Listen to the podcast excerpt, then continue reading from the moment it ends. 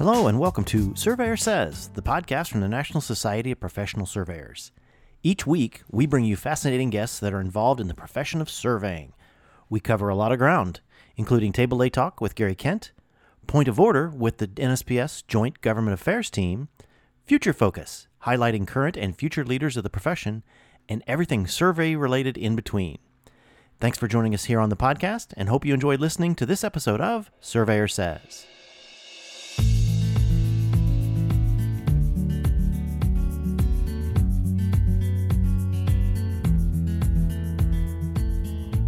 Greetings. This is Curt Sumner, your host today for the NSPS podcast series Surveyor Says.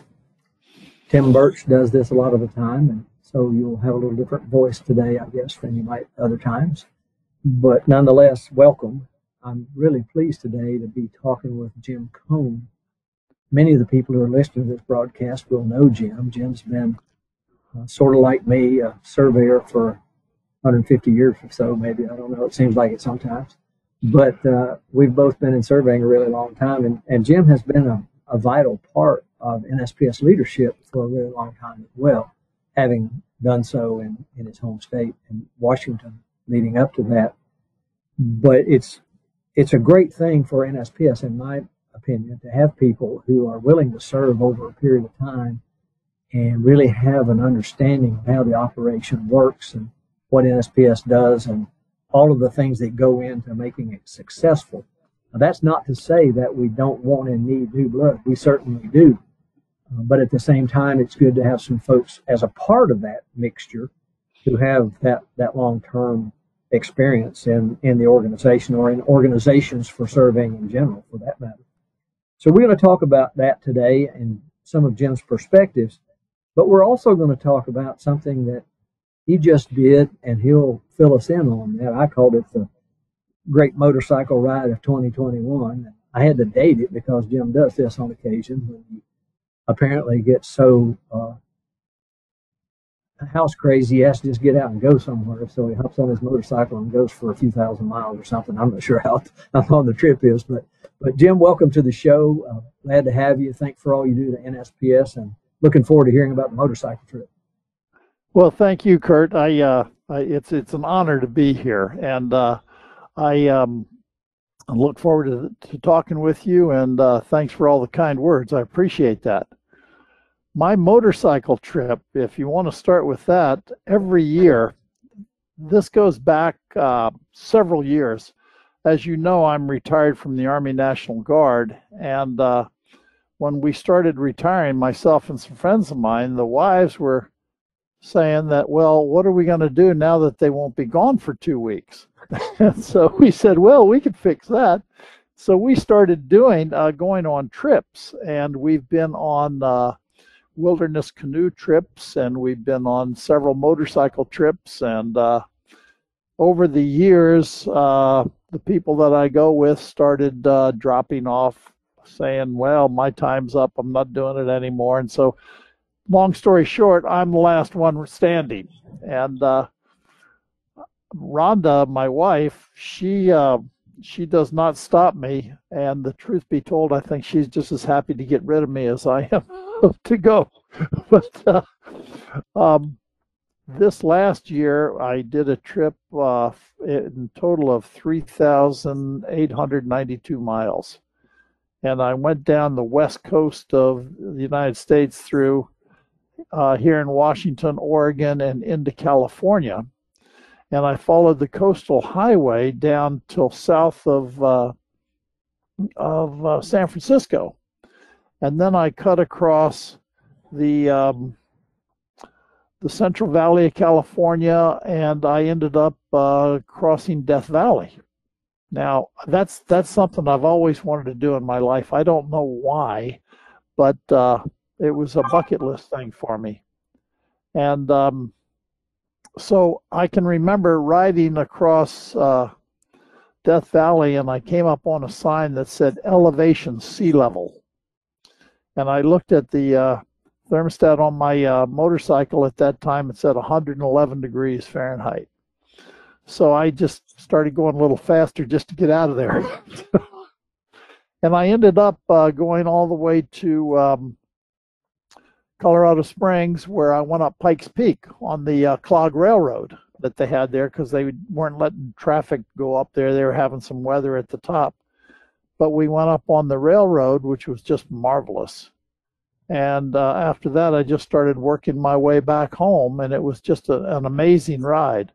Got caught in some some uh, rain and uh, didn't hit any snow, but I went over a pass that was over 12,000 feet high, Independence Pass, Colorado, and um, and there was snow every place but on the road, and it was just amazing. And what what uh, when you get up in those elevations on that type of terrain, what kind of roads are we talking about? I mean, they're obviously just some kind of gravel path or something, or is it an actual road that you can travel cars on?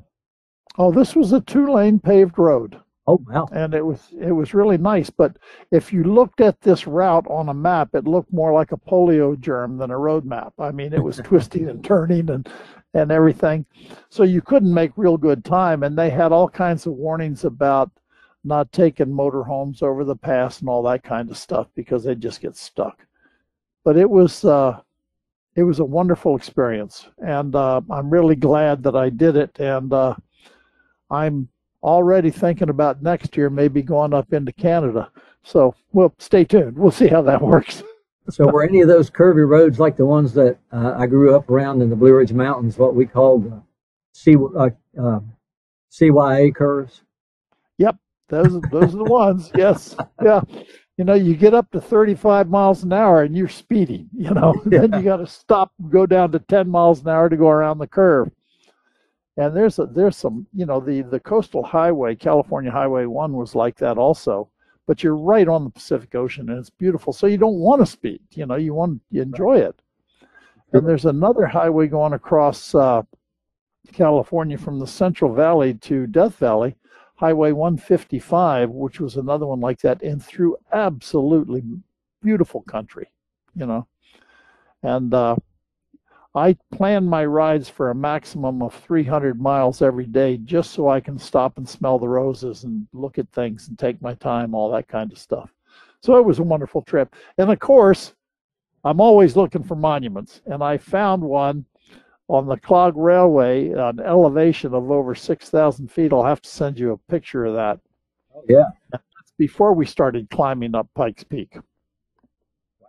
So, so did you just camp out at nights, or were there places to stay? Or historically, we we would camp when I was with people, but I, I am getting older, I'm getting lazy, or all of the above. But uh, I stayed in motels every night this time.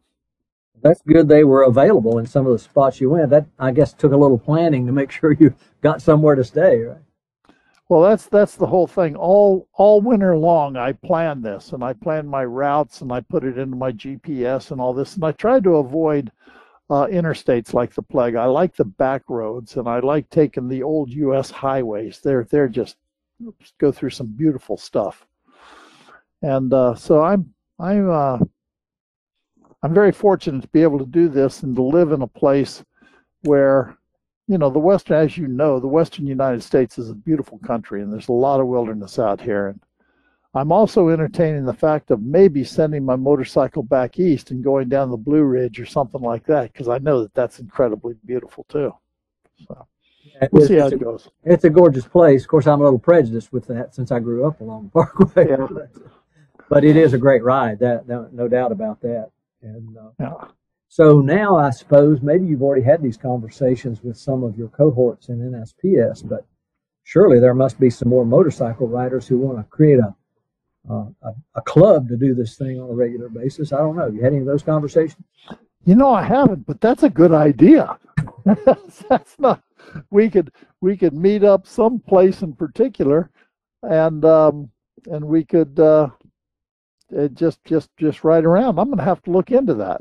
Yeah. yeah. Maybe we put an article in the newsletter saying foundation of the NSPS Motorcycle Club. Who's interested yeah. in traveling? Who knows? Yeah. yeah. And we could make brown leather jackets and put on the back of them born to raise heck because I'm too old to raise hell. Yeah, there you go. there you go. That would be perfect. Well, I'm I'm glad that you were able to, to get the trip done. And now, are you are you planning on doing this on some regular basis here on out, or is it just as the?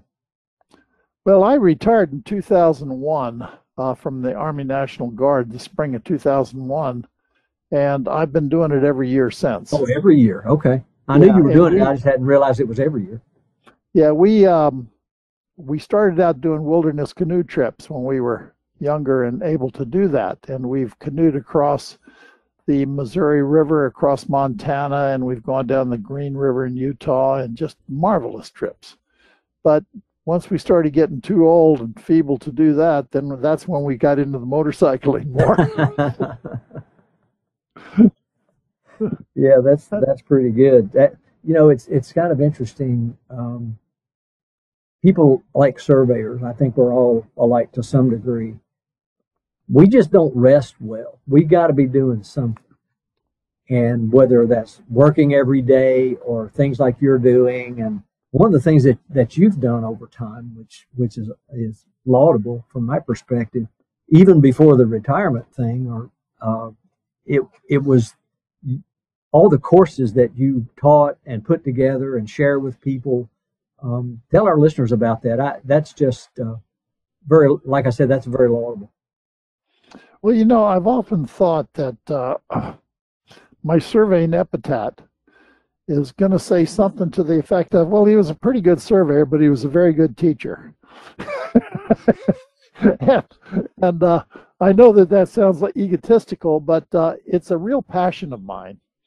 And um, surveying has done so much for me and has gone through, uh, I've done you know, from where I started to where I end, where I am right now, uh, it's nothing short of divine intervention. And I, I really feel that I have to, uh, I, I feel morally obligated to give back to the profession as much as I can. And plus, I really enjoy teaching. And you know, when you're out there, you're teaching something and you look at your students or the people taking the seminar or all those classes that I taught when we were given uh, conferences. Um, and you can see when a person gets something. And um, it's it's it's it's really gratifying. As a matter of fact, I'm working part time for a company right now in uh, here in the uh, Seattle area, and um, one of the owners of the company is a former student of mine. Oh, wow. So that that Cool. makes it kind of neat. yeah, that full and circle I've had- great. Yeah, it's so it's uh it it I I'm I'm very fortunate to have had the opportunity to do that and I and I hope to continue doing it if anybody would like me to come talk. You know, that's that's about it. Yeah, I had a, a situation years ago. Um, a young fellow who had worked for me when I was back in southwestern Virginia um, is really a good musician, and you know that I have an interest in music and um, have limited talents, but he he this guy's really really good. And so when I first sat down with the guitar again after 40 years or 50 whatever it was at the time. Um, I was talking to him one day, and he was he's wanting to help me and looking at equipment or anything I wanted to do. And he said it's it's the least I could do for you being my mentor as I was coming along in surveying. And I said, well, I appreciate that. However, I was sort of the the the link because your dad was my mentor, and I was the surveyor. So. I'm just paying back what he gave to me, and and Yeah. to me that's the essence of of what we do as a as a profession, not as individual surveyors, of course, but as a profession. Surveyors just like to help, whether they're helping each other or they're helping other people or um, helping people learn like you're you're doing, or just whether it's helping our clients. I, that's one of the great things about it, and I like to to say that maybe that gene in me came from the fact that my dad was a minister, and and I wasn't going to do that, but I found something where I could still help people, and and I think most surveyors have that mentality. Oh, I, I agree. You know, I, I really believe I and I've said this all my all my professional life is that, you know, in some cases, we may not be legally bound to uh, mentor people, but we certainly are ethically bound to. And um, and, and and like you say, you know, I have I have a quick story to tell you about that if you have a minute. Sure. Um, I was at the uh, Willamette Stone. Uh, you know, that's the uh, the beginning of the uh, public land survey system for Washington and Oregon, and I was there, and they have a nice little presentation there, and I was taking pictures of it and saying, you know, this is Mecca for for the Washington surveyors, and then a father and his son came down, and his son was a Boy Scout. And the father asked me about it. Do you know anything about this? And I think he was very sorry. He said, because I started, I started telling him. A couple hours later. yeah, yeah. You know, and said every survey in the state of Washington and Oregon is tied directly or indirectly to that point, and then and then it went from there. You know, so I after remember- they started running up the hill away from me. In in my early exposure to that particular thing you're talking about, um, of course, being a, an Easterner, my pronunciation of certain thir- words was not the same as they are out out that way. So I had to. but I think the exact words were were it's Willamette, damn it. Yeah. Be- Because I was saying it a whole different way, of course. of course, yes, yeah. But uh, well, as you as you know, um, I'm originally from back east. I started my career in Maryland, and when I moved out west, I had to learn Western. You know, Western speak. and speaking of motorcycles, your trip to the west was on a motorcycle, right? No, no, it wasn't. Uh, actually, I got a job. I started surveying in Maryland for Right. Eldon Snyder and Associates in Gaithersburg, and I got a job offer in Alberta, Canada. And I've always wanted to come out west, and so I took the job, and we came out west, and we just it's been out here ever since. You know, came back into the states, and but no, I moved the whole family out. Um, that would be a nice motorcycle ride, though. Yeah, I would think so. See the the upper part of the country, right? Yeah, yeah. But, But it like was, you said, uh, there's beautiful beautiful countryside, and and that whole stretch there, just above the the Canadian border. I've driven a good part of that. Yeah. It's it's gorgeous. Oh, it is. You know, we we live in a incredibly beautiful landscape. I mean, all of North America. It doesn't matter where you go. There's just beauty involved with it. You know, it's all different. So, tell our listeners a little bit about your path to leadership in NSPS. Well, um, I started out um, in the late 90s. I can't remember the exact date, but it was when the ACSM had their conference in Baltimore. And that was the first time I attended a conference and taught. And then I started teaching for all of the ACSM conferences and the NSPS conferences up through San Diego and I missed. I only missed two conferences in that time. I uh, I was uh, one was when my daughter got married, and one was when I was having bypass surgery. So I I used those excuses. um, and then um, I became president of uh, the Land Surveyors Association of Washington, the LSAW, and the person who uh, succeeded me they asked me if I would become a director, or I believe at the time they were calling them governors. wasn't Isn't that what it was then? Yeah. Yes, it was. And and that was right around the uh, transition time. So I, I said, yeah, I'd be glad to. I'd be honored to. And I have been a governor ever since, or a director ever since. And uh, I've been fortunate enough to uh, get on some good committees, and I was just elected to um, work with the XCOM, one of the directors on the XCOM, and uh, and I'm really, uh, you know, that's that's quite an honor to do that kind of stuff, and I would like to be with it as long as I'm uh, as long as I'm valuable, you know, and uh, I know that we all have to come to an end at certain times, especially, you know, I've got the same color hair as you, and you know, we got to get some young pups in here to also to take over these leadership things. But uh, I still, I still feel I have a few years left in me, and I uh, and I want to contribute. And uh, I'm, like I say, I work part time for a company, but I still have a lot of time that I can put my efforts towards this sort of thing. And uh, also, I just became the chair of the Western State Directors Council, so I'm I'm involved in that as well. And um, so it's it, it it's a it's a good time to be to be a surveyor for me to be involved with the professional organizations. And um, as far as work concerned doing surveying i am the uh, quality control manager for this company.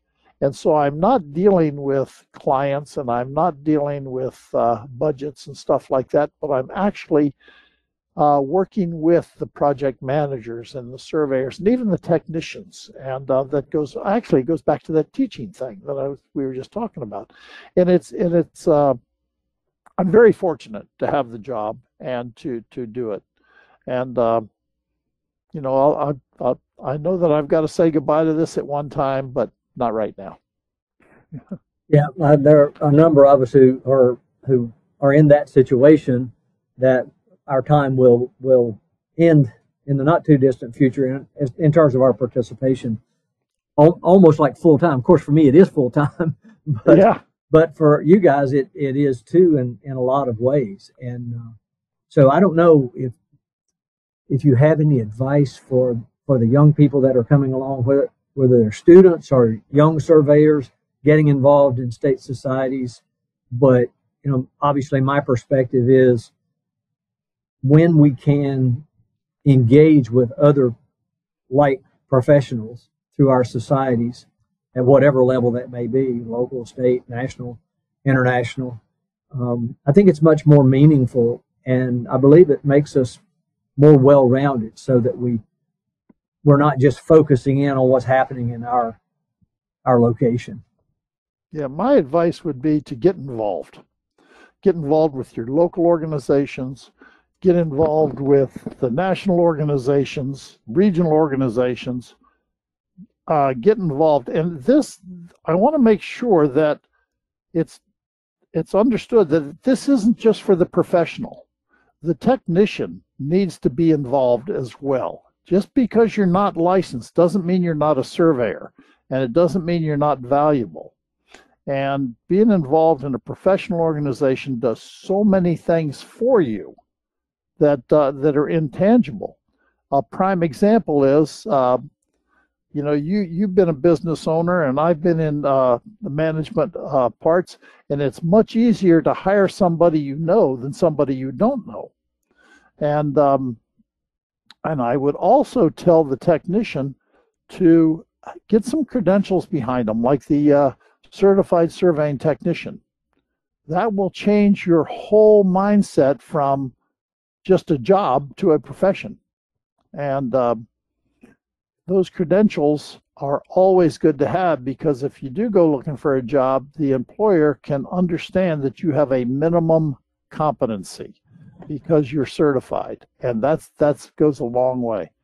So you you're gonna you're gonna get out of this profession what you put into it, and these professional organizations are are there for you and they're really very helpful. Yeah, I agree with you. I think it's important, uh, whether it's CST or, you know, we had to have the hydrographer certification for folks in that arena.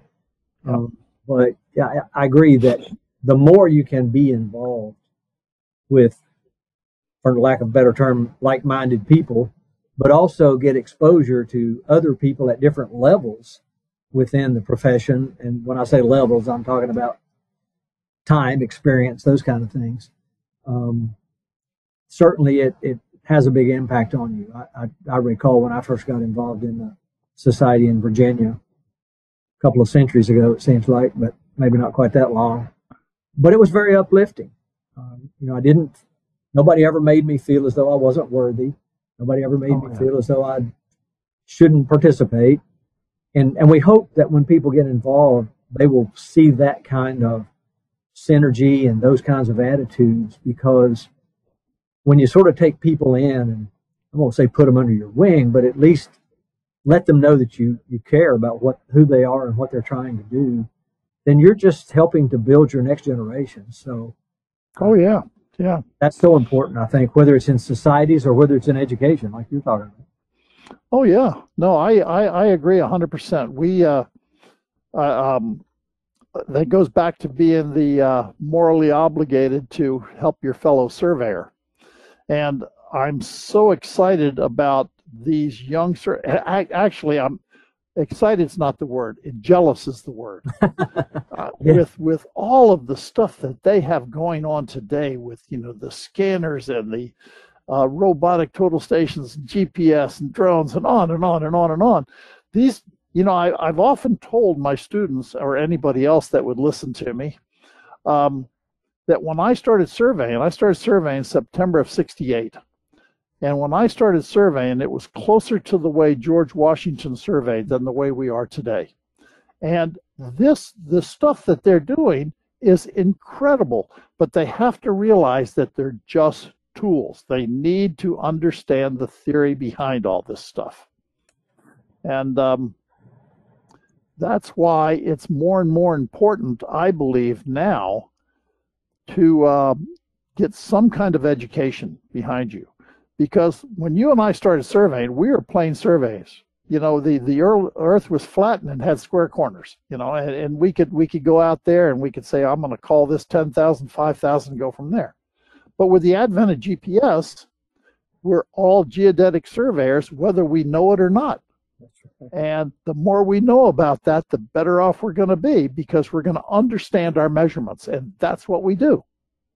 So, being a, a, a good preaching. Marylander, uh, as I am a Virginian, um, we don't want your your re-education going out west into square parcels undermine the fact that uh, we don't have any of those in our part of yeah. the world. well, actually, we do in subdivisions. We don't in open land.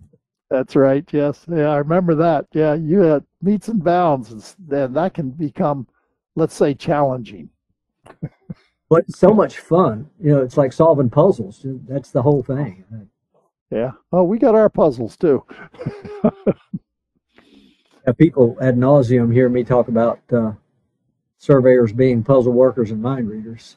Um, that those are two very important elements of your of your psyche to be a surveyor. I think.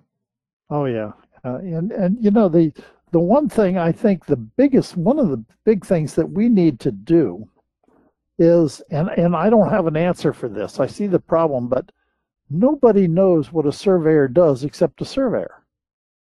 And I was when I was on my motorcycle trip, I was talking to a guy and I told him I was a land surveyor, and he says, "Well, isn't that a dying profession with GPS and all?" And I said, "Oh, funny you should ask."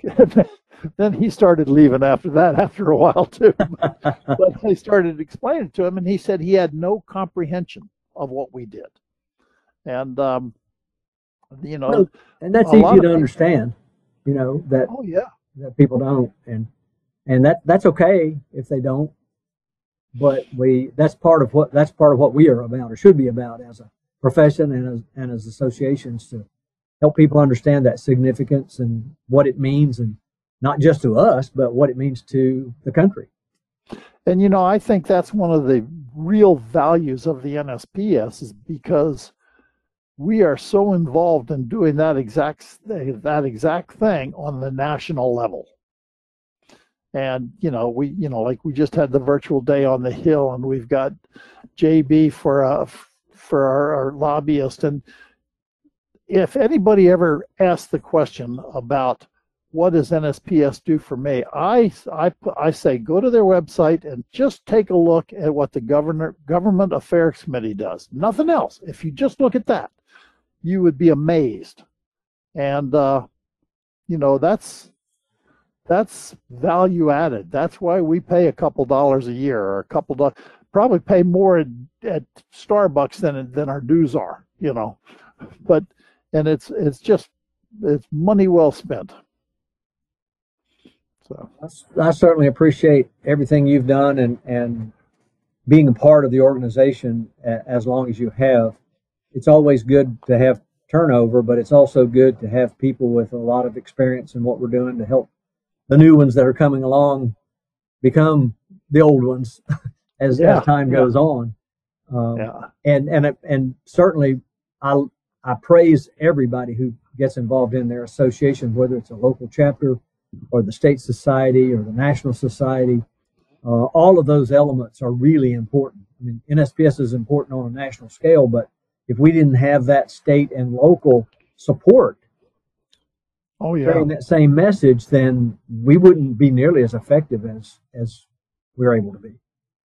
Yeah, and we're very fortunate in Washington is that we have some real key people uh, here, like uh, you know uh, Pat Beeler and John Warren, and uh, Pat he likes local state government stuff, you know, and he's our man. I mean, he's our guy. We just we just go to him, and uh, John he's just he's just into everything, you know, and and what he's doing with the PAC and stuff like that. uh, and uh, both of them I'm I'm proud to say and I'm thankful that they've been mentors of mine on some level and uh, you know that uh, that's just something that we all gotta we all gotta pay back because we That can all up- talk about mentors You just brought up a really good point, by the way. We look at mentors as people we revere and, and help us out. Sometimes I think the mistake people make is mentors are not always the old guy. We learn a Oh. lot from everybody. oh yeah yeah That's one yeah, great I- thing about surveying, I think, is I don't think we have a hierarchy, so to speak. Everybody has something to contribute, and we can learn from everybody.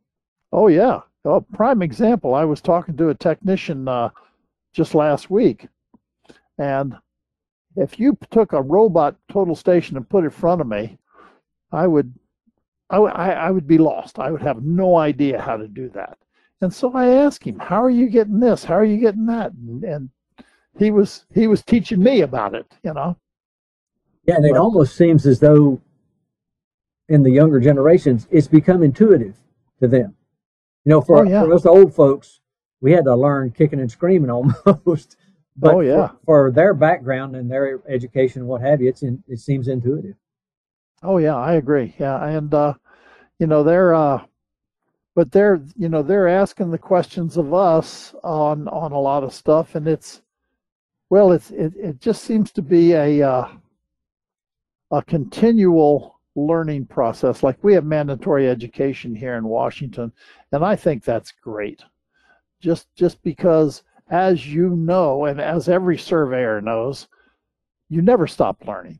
You never. I mean it's it's just going to go on forever because we can't we can't learn all of it. It's just too varied. So you pick the stuff that you like to do and hopefully you gravitate into that and you know you uh but it's it's been a wonderful profession for me and i'm and like i said at the beginning of this it it i got into it I, and and i gotta just I, the way it's gone, I got to say that it's divine intervention. That's the only thing I can I can figure out because uh, when I came back from Vietnam, I was working in a 7-Eleven when I got hired as a surveyor. I had no idea what it was, you know, and to go from there to here, it's got to be some kind of divine intervention because I'm not that smart. Yeah, well, that's a really good point you bring up, and I know we got to close out here shortly because we try to keep these around thirty minutes. But but you're so right. It's one of the few professions where if you have the intelligence and the aptitude and the willing to work, um, you can go from being at 7-Eleven to being a president of a state society or whatever. You just put in the time and the energy and the dedication. And there aren't a ton of professions where you do that uh, the way you can in surveying. That's true. That's true. But I, I also wanted I, I want I want to stress that um, education is becoming more and more critical. I think for our for our profession, and uh, that's not to say that that technician out there that has no formal education can't succeed. You know, that's one of the reasons I wrote that book, and I'm giving it out to everybody. But um, they they have to work at it. You know, they have to take the profession serious and they have to work at it. And as you also know, and all the professionals out there knows, that a guy can be a technician his whole career and be indispensable, be just a, a godsend to the to the uh, professional because every time they go out, they're carrying our stamp. You know. Exactly. Well, thanks for joining me today, Jim. I've really had a great time talking with you, and uh, I guess we'll be seeing each other relatively soon, since it looks as though we're going to get to do fall meetings in person this year. So. Yeah, look looking forward to it, and it's been a real honor being part of this. Thank you, Curt. Thank you, Jim, so much.